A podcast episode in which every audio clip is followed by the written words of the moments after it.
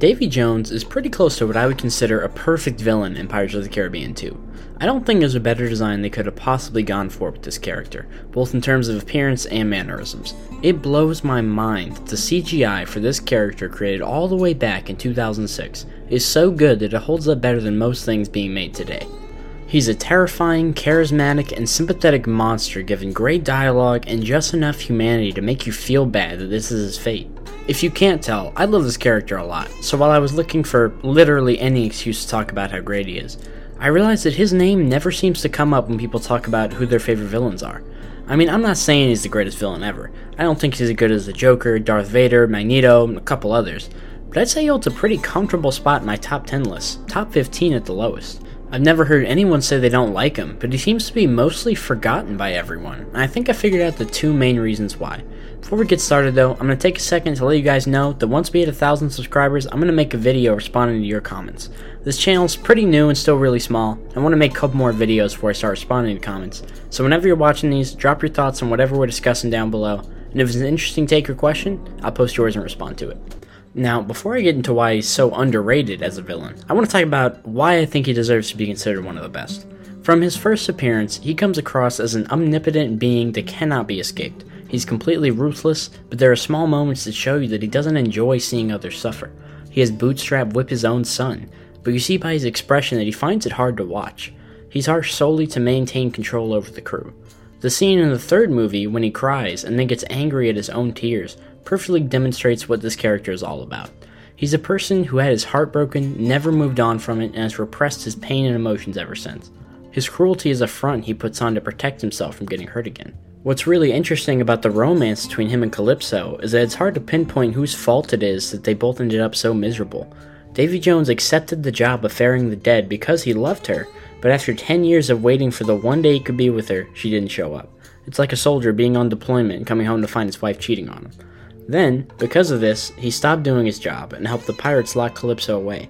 When he confronts her about this, though, she says it was unreasonable of him to expect her to wait for him, as she is the living embodiment of the sea. He can't claim or tame her. She's a primal force beyond possession. However, even if that's the case, it still means she manipulated him in the first place into a never ending service by acting like she was in love with him. They're both to blame, and they both did bad things to each other and he still loves her even after all his years of misery. What makes this even sadder is that if he hadn't neglected his duties to spite her, him and his crew would never have become monsters. When you also combine the amazing effects and performance by Bill Nighy, not this one, you really start to feel bad for this guy, even while watching him unleash the Kraken on a ship or having a father whip his own son.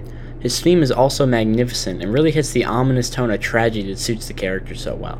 He's given some great lines and the delivery is just perfect. I'm obsessed with quoting things from movies, and he's definitely up there as one of the characters I quote the most. The Lovecraftian design of the Flying Dutchman and the crew is just perfect too, and the way he gaslights people into joining his crew is a lot like the way I try to get you guys to like the video and subscribe to the channel. So by the way, please do that. His voice is just iconic, and lastly, he's just a great counter for Jack Sparrow. Jack is zany, carefree, and manages to worm his way out of every situation he gets himself into. Davy Jones is the past finally catching up to him. He's made a deal with the devil that gives him the Black Pearl, and for once, he can't cheese his way out of this one. He tries the whole movie to scheme and find a loophole out of his contract, but in the end, he's finally met a foe he can't outmaneuver. And now that we've established that Davy Jones is fucking awesome, let's talk about why he's so underrated.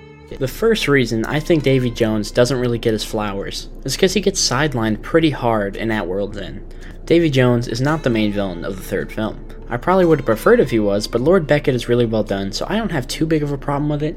But because Davy Jones wasn't defeated in the last movie, to introduce a new threat for this one, they have to show that Beckett's a much bigger problem than he was. A goal for most sequels is to make the stakes higher than they were before. In the first movie, Barbossa was a big deal because he was unkillable. In Dead Man's Chest, the new villain can teleport, sail underwater, find his prey for as long as they're in the ocean, and has control over the Kraken. He's a borderline god of the seas. So in the third one, Davy Jones gets knocked down a peg in order to prop up the new big bad. Lord Beckett has control of the British Navy, controls Davy Jones, and has the Kraken killed, taking away one of the scariest parts of Davy Jones' character. I'll always be disappointed the Kraken was killed off screen though. I mean, what a waste of a great scene. Also, for most of the movie, Beckett doesn't even have to lift a finger to achieve his goals. He's able to force everyone to do the dirty work for him. While I do think Davy Jones is a better antagonist, I don't really mind this swap because it frames the third movie as being the end of the age of piracy. Puts a sense of impending doom over the story. The times of gods, curses, and monsters is over. The ocean's been tamed by civilization, and the pirates are being wiped out. It's very similar to how Red Dead Redemption treats the Wild West, and it puts a bittersweet tone over the world, giving the story a one last ride kind of effect. So, while it's not necessarily a bad choice for the film, putting Beckett front and center here does kind of neuter Davy Jones in a way. At World's End definitely leans much more into building empathy for him than it does making him threatening. While I don't like the effect it has on Jones that he gets dominated in this movie to prop up Beckett, a story doesn't exist in service of one or two of its characters. I mean, the British dominating the seas is what keeps this movie enjoyable despite its flaws, of which there are many. And that brings me to the number two reason. I found through the extremely reliable method of talking amongst the common folk that most people don't really care about the Pirates movies outside of the first three. And of those three, At World's End is by far the weakest installment. It's not awful, mostly due to its villains, but it takes what people liked about the first two and leans into those things way too much. I mean, this series has always been known for its fun and wacky set pieces, not taking its action moments too serious. But the third movie dials this to 11 in a way that makes you laugh at it instead of with it. This movie also has many more corny moments, and the dialogue can be straight up cringy at times. Jack Sparrow has always been odd and humorously eccentric, but his hallucinations in this movie push it even farther. I mean, they really leaned the wrong way with this character. I think the third movie would have been the perfect time to show him getting a little more serious, a little more grounded, but instead they took all the things we like about him and they just started making that everything he is. This would have been the perfect opportunity to get dark and dig into Jack's character when he's in Davy Jones's locker. It's been built up as being far worse than regular death. It's supposed to be an eternal punishment, and while a case could be made that Jack's version of the locker hurts him by taking him away from the seas and making him not feel unique, I really wish this part wasn't played for laughs. There's already plenty enough comedy in this movie to keep it from feeling too bleak, and this would have been a great chance to show that all the antics he does, that you could still have him do after he gets out of the locker around people, is really just to cover for who he actually is. I'm also personally really not a big fan of the Brethren Court, as I feel like it makes the pirates feel almost like an organization, which kind of rips away the fun way this series romanticizes how being a pirate is all about freedom and doing whatever you want. For the purpose of these movies, I think the pirates having a hierarchy structure like this, and a book of codes they strictly follow, makes them a lot less interesting, especially when the first movie put such a huge emphasis on them not really caring about the rules. And so, we shall go to war. I also think the love story between Calypso and Davy Jones is built up really well throughout the story, but when they finally unleash her, it's really underwhelming, and she doesn't really affect the climax of the movie very much. Her making a whirlpool didn't change a lot since both sides of the fight are caught in it, and she never retaliates on the pirate lords for locking her out like she said she would.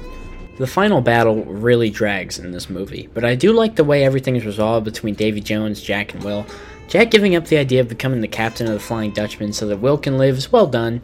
I like how Will's father ends up working on his son's ship. And as ridiculous as it is, Beckett's death is a beautifully shot scene. It will forever frustrate me, though, that Elizabeth doesn't just join the crew and live on the Flying Dutchman with her husband. Or at the very least, he could just pull up to a port, she gets on the ship, and they hang out every now and then. You know, it's not really a once every 10 year kind of situation. It's also a lot of fun to see Barbossa again and getting to see how much chemistry he has with the cast when they're all allies. Him and Jack have a lot of really funny scenes in this movie, too. But as is the big pattern with at World's End, there's a big drawback here, and that it's really lazy that they never explain how he gets brought back or what the rules of resurrecting people are or how it's done. I mean, why can't Calypso bring back Elizabeth's father, but she can bring back Barbossa? I understand that Jack being brought back is different because he was in the locker, but they could have given some sort of reason for Barbossa. All in all, I think the series really took a dive with the third movie, even though it's still worth a watch every now and then. There's enough good to draw you back in, to see Davy Jones and, you know, some of the funny scenes in it. I think, objectively speaking, Curse the Black Pearl is the best written movie of the three, simply because Dead Man's Chest wastes so much time with the crew being captives on a remote island, which is a sequence that, if removed, would change literally nothing within the plot.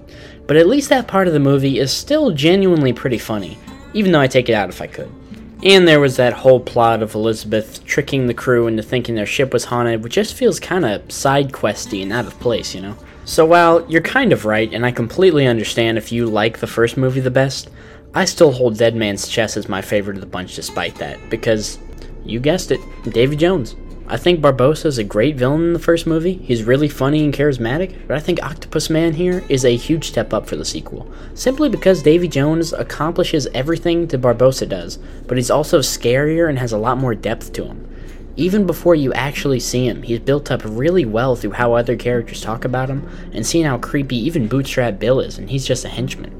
I think if the third movie had been as good as the last two, people would still consider Squidward here as one of the best big franchise villains out there. As the series goes downhill, though, I think people just lose interest and kind of stop thinking about it. Pirates of the Caribbean has really been dragging along for the last decade, and I don't think many people really care to see anything new come out of it. I think people literally have just kind of forgotten about Dre. I mean, Davy Jones.